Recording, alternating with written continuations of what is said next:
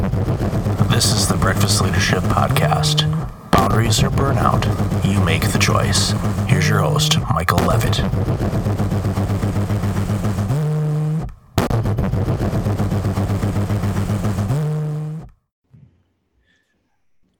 Welcome back to the Breakfast Leadership Podcast. It's Michael here, and I've got Jennifer Rock and Michael Voss on the line. How are you two doing?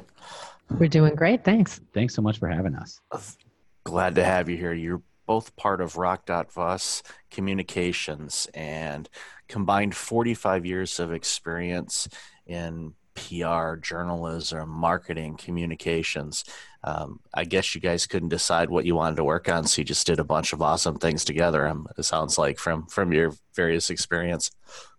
Yeah, you know, we are um, storytellers at heart in all the forms that that takes in corporate America. So, you know, we kind of considered ourselves corporate journalists for a long time, and uh, you know that included speech writing for the C-suite, uh, down to uh, managing and filling up those uh, vehicles for a um, for an employee audience in corporations. Yeah, I'm glad you mentioned you know, the corporate space because, and this is something that I've seen, and I'm sure you have too. You know, since the last economic recession of, of 2008 and 2009, corporations have had to adapt to their communication style, both internally and externally. And, and I guess what are some of the things that you're seeing corporations do now that's working well, and and and maybe you know what are some things that uh, you're seeing a lot of corporations uh, kind of fail at when it comes to uh, corp you know communications both internally and externally Sure, I'll take that one. Um, yeah, you are absolutely right, Michael, in that uh, the lines have definitely blurred between what's internal and what's external. And and I'll I'll start with um, what companies actually do poorly. And I think what they what they do poorly is often sending the exact same message to the employees that they do to the outside world or vice versa. And as an example, I would say if they issue a, a press release, that they just send the press release to employees and say, well, we're being consistent. It's the same thing we're telling our, our external audiences and we're telling our internal audiences. When really, yes, the consistency is is critical, but what you want to do is tailor that message especially to your internal audiences, because a press release or a conference call with inv- investors, whatever it might be, is intentionally designed to present a sunny side of the company. And your employees will always see what's really going on. And I'm not saying that you change it entirely what you say to your employees, but you acknowledge the challenges. You acknowledge who has worked hard and overcome and helped to deliver the performance that you're touting outside. And you make sure you really talk to employees as if you're talking to them and not treating them as if they're just another box that you're checking in a group of people that you need to inform. Yeah, I see that happen a lot where, you know, it's here's the press release we sent out, but there isn't that. This is what it means for us in the organization and an explanation as to why an organization is taking a particular stance or going in a, a direction that they're choosing to go to. And even you know even more so on the internal communication side of things each department and you know, let's say we're talking a, a smaller organization each individual how you communicate with them differs and how they're going to be able to receive the message that you are trying to portray. You know in my leadership roles I knew my teams, you know, whether it was, you know, a larger organization or a smaller one, I, I knew my teams well enough to know how I could structure the message in such a way where they would be able to, one, comprehend and understand what I was saying, and also create an ability for them to you know ask questions and get to you know okay why did we go in this direction? How does this impact me? Because ultimately that's what it boils down to in any type of messaging is how does it impact the audience that you're sending this message to? And if they don't understand it that's when you start getting you know a lot of problems within the organization and even from uh, clients. If they don't understand the direction that your organization is going they're going to they're going to be confused by it and they may choose to go elsewhere as far as getting their products and services. I, I couldn't agree with you more. Clarity and authenticity are, are the two things that we we tout with with our corporate clients.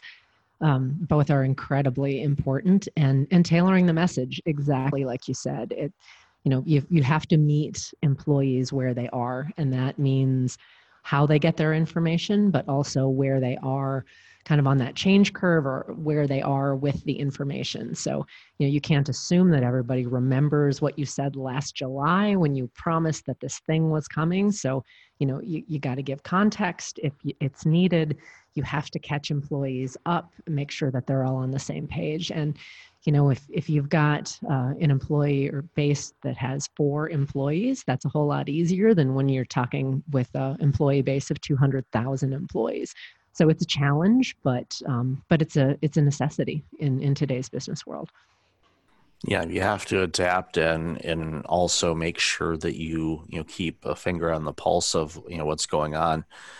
And and we've seen organizations, especially with the advent of social media, um, where if you have a disgruntled client or customer or disgruntled employee, you know they can wreak havoc and uh, keep your PR people up at night uh, because of something that someone could tweet or you know put out on Instagram or something else.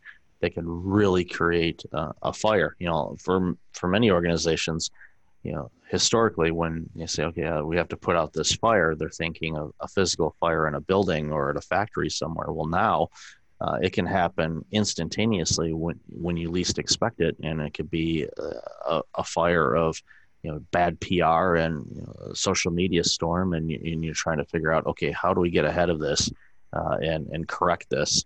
Because uh, once it's out there, it's out there. Absolutely, and and I'm glad you brought up the social media aspect of it because Jennifer and I spent um, a good portion of our careers working together at Best Buy headquarters, which is here in suburban Minneapolis. And when we started in that company, there was an external website called bestbuysucks.com it was run by Best Buy employees in the stores where they would go online publicly and complain about the things they didn't like in their jobs. And Jennifer and I, along with a, a cross functional team of people from various departments, ended up building an internal social media tool that allowed employees to talk to each other and talk to corporate on a secure network inside the company and to air their griefs there. And within, uh, I think within two or three weeks, BestBuySucks.com shut down because employees saw that we were listening to them and we would take action on what their complaints were if they brought them through the proper channels. That's a great example of you know an organization that was you know pretty large you know quite frankly uh, adapting to you know what their teams needed uh, and and created a way to correct it and get buy-in it's like yeah we're we're listening okay let's let's address this let's let's address the hours or whatever else uh, they were complaining about. I don't ever recall going to that website. Of course, I didn't work for Best Buy, but Best Buy has definitely gotten a ton of my money over the years. Uh, but but you know, it's, it's a situation where uh, that's a great example of an organization you know, being in tune with what's actually being said. Because I think a lot of organizations are either unaware of what's happening with their teams and what they're saying or they're just they don't care and and i say that you know kind of cautiously but i have seen that with organizations where they just they're acting as if we don't care what the employees are saying um, we're going to put this product out and we're going to do it this way and that's how it's going to be. And and what ends up happening is there's problems with that product launch or that service or whatever the case may be. And uh, then of course it impacts the customer impacts the revenue the bottom line organization starts to struggle and then you start running into some problems. And you know, we, we see that you know we're seeing especially in the retail space you know you know every right after christmas time you know we, we kind of look at the newspaper and going okay who's closing? And you know that's been the recent situation over the past few years. It's in you know it's like okay who's going to shut down next? And uh, which is unfortunate because i know a lot of organizations could prevent that. And you know to pick on best buy for a second i know for and you guys you know probably remember this you know the one of the running jokes that i would see about best buy is it was kind of the unofficial amazon showroom where right. people would go into Best Buy and they would play around with the stuff and then they'd go home and order it on Amazon.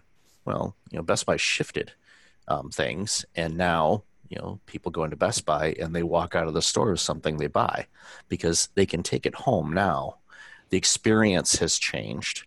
Um, it's it, it, the Best Buy by my place is constantly packed, uh, and you know they're doing something right, and it, and that's just a case where they they were paying attention to what customers wanted and the staff wanted and adjusted accordingly and and and now they're doing quite well. Yeah i and of course yeah they're they're doing amazingly as as do companies that listen to their frontline employees um, because if you want to know what your customers want i mean who better to talk to? I mean of course you can go out and talk to your customers but you know you've got that in-house expertise of those people who are talking to customers every day. And it's it's not just about you know opening up the lines of communication to hear those employees complain.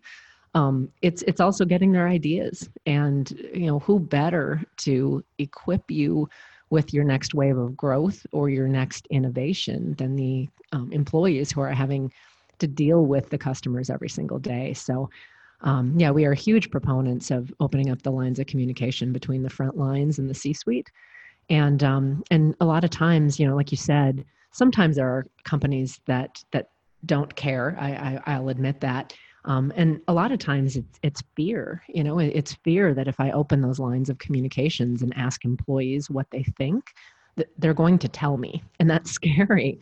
You know, they're, they're going, going to say, I think we're failing in these areas, or I think you could improve in these areas, but much better to hear it directly from the employees to people who can do something about it than to have them out on Twitter, um, you know, screaming into the void where your customers are hearing it it reminds me of the story about Alan Mulally when he took over Ford Motor Company, and it was in all of the meetings, and you know you'd get all the reports, and everything was looking good, and everybody on the planet knew that no, things aren't good.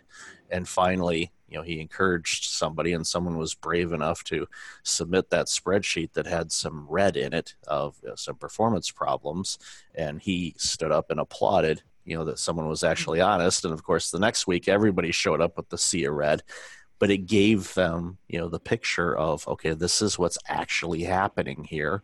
Now we can act on it and start to address it because sweeping it under the rug eventually you're going to have a workplace hazard because everybody's going to be tripping over that rug because there's so much hmm. stuffed underneath it. And uh, organizations that thrive and my understanding and observation is those that you know are they provide that safe environment where you can say this is what we're seeing and bring it to light and they can make the adjustments and they can pivot accordingly in order to um, adjust around those things. And those are the organizations i think especially as we keep hearing you know the, the potential of you know the next economic recession. Who knows what it'll look like?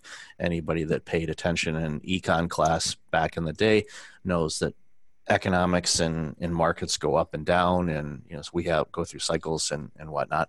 So i would anticipate that yes we will see a recession. Uh, hopefully it's not too long and too damaging but the organizations that are able to pivot and navigate around challenges that have you know, good internal communications are the ones that are going to be able to withstand those storms other than the ones that say i don't want to know what's going on Absolutely, and and I think too, um, we shouldn't lose sight of the um, of not only of the opportunity to pivot away from the trouble and and to you know get those complaints aired inside. Every organization talks about innovation these days, and what better way to spur and drive in- innovation in your organization than to allow employees to collaborate? And for us at, at Best Buy, that was the business case for our internal social media. It really wasn't about taking those complaints inside. It was about what's going to happen when we allow 180,000 employees on the front lines talk to one another, talk about how they're driving sales in their stores, how they're serving customers in unique ways. And that's really um, why we built that internal social media tool within Best Buy was to spur innovation and to spur collaboration. And I think some of the, you know, staying away from the potholes was just a corollary benefit, really. I see it a lot with organizations, and you see, you know, talking with other stores and getting getting some insights as to what's going on. Eh, I worked quite a long time in the not-for-profit sector, and it was extremely siloed. Even though we weren't necessarily in competition with each other, we were all vying for a limited amount of government funding and funding from other agencies and whatnot. So I found it quite often um, that these organizations weren't overly willing to share um, their triumphs, what's working for them, what vendors they're using, because they were afraid that they could lose position where they were within in you know the the grand scheme of things. And i'm sure you've seen that in in departments and organizations as well where you know, some teams just they don't want to share what they're doing because they're afraid it might be used against them or they could lose leverage in whatever you know pecking mechanism they they think is going on in the organization. Yeah no of course we've seen that. We've seen that in in a number of companies that we've worked for and with. Um, so many companies have have very um, robust internal competition and sometimes that can be amazing and it pushes teams to achieve more than than they thought they would when they're being spurred by another department.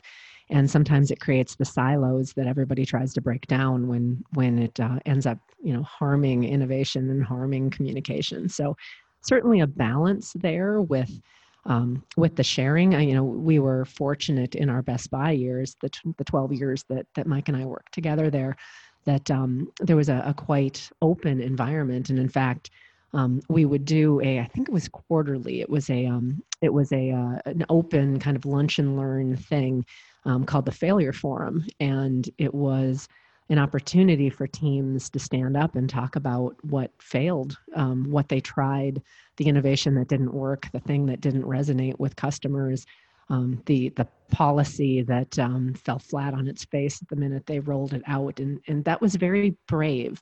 It was brave for teams to get up and talk about um, what didn't work. Um, everyone wants to talk about what does, but no one wants to stand up and say, "Man, that was a really resounding failure."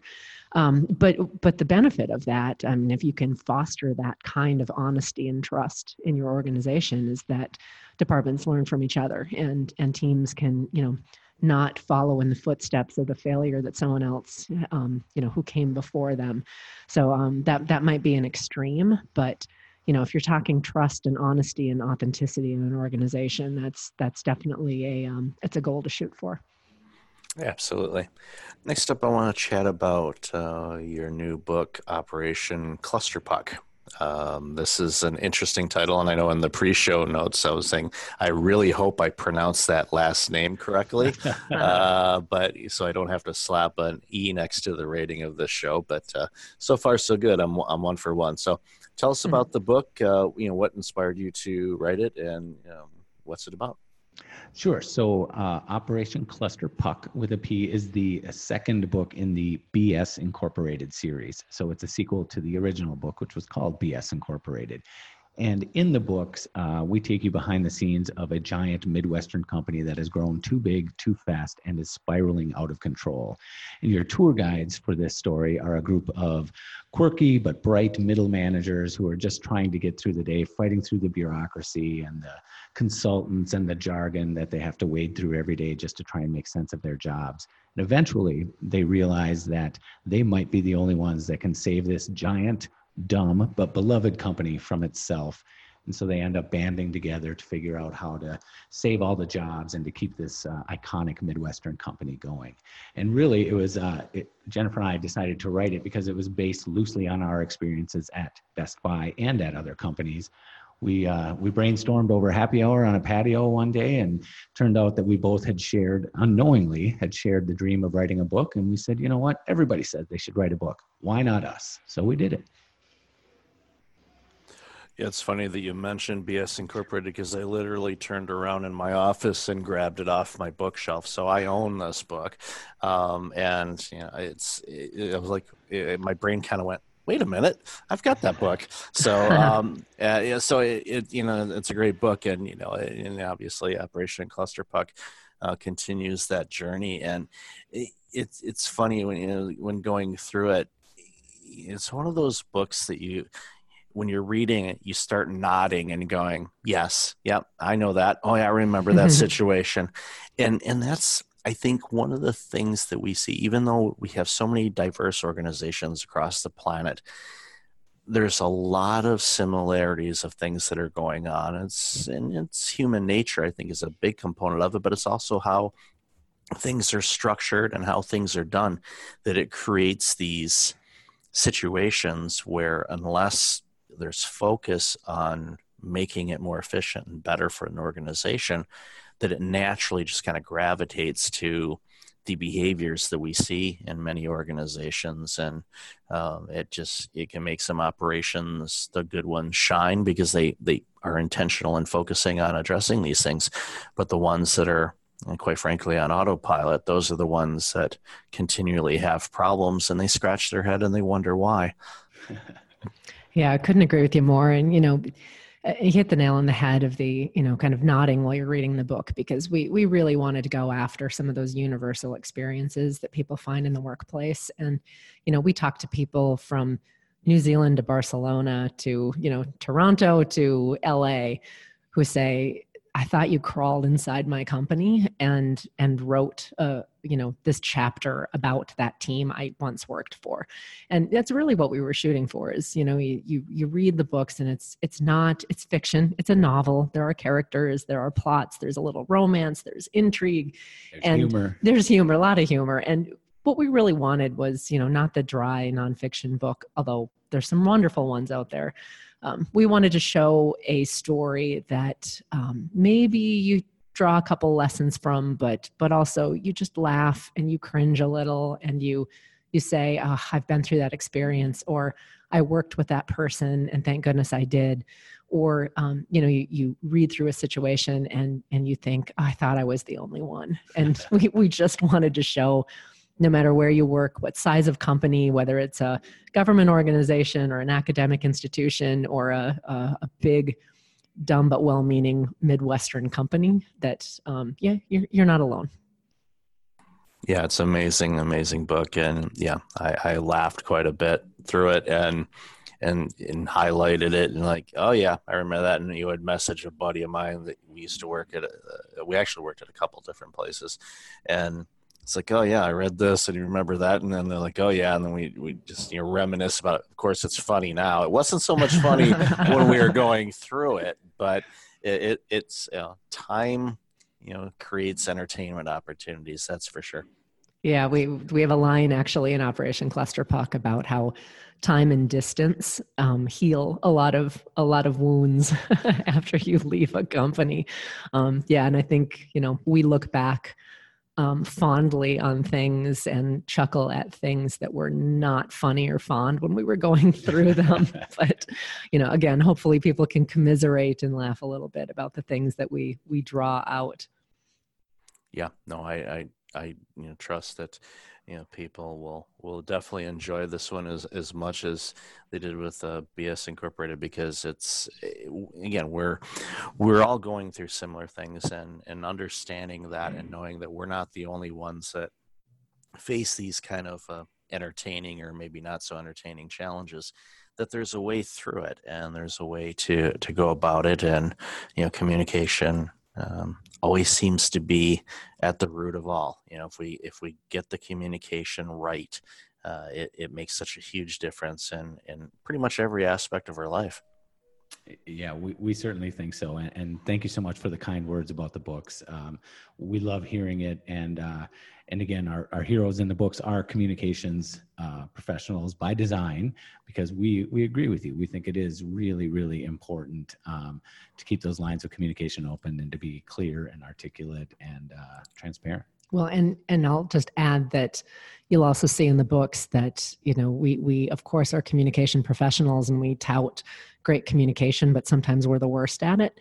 Um, we forget to communicate with each other. We forget to communicate with our own teams, um, and so there's humor in that as well. That um, sometimes communications people are are sometimes the worst at communicating both professionally and personally. And I've seen that in other industries too. You know, I, you know, I pick on my auto mechanic Um, you know, his car is just you know a piece of garbage, but he fixes he, he fixes mine up nice when it needs work. So it's like he's like, "Do you think I want to work on my own car?" And I'm like, "Yeah, I get it. I understand that." I, That's funny. What is that? What's that old saying? The physician heal thyself.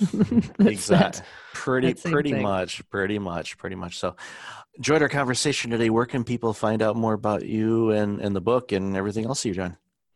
Sure. So the easiest way is to go to our book website, which is rockandvossbooks.com. And from there, you can find all of our links to social media and um, and directly, you know, find our links to to buy the books, which we're on Amazon and Barnes and Noble and all good places that uh, fine books are sold. And if uh, any of your listeners have any stories of of their own um, uh, shall we say, absurdities that happen in the workplace or funny things. Um, goodness, we'd love to hear from you. Um, there will probably be more books in the offing here, and um, you know we've never run out of stories. As long as people work in workplaces, we will always find funny things and good things to talk about.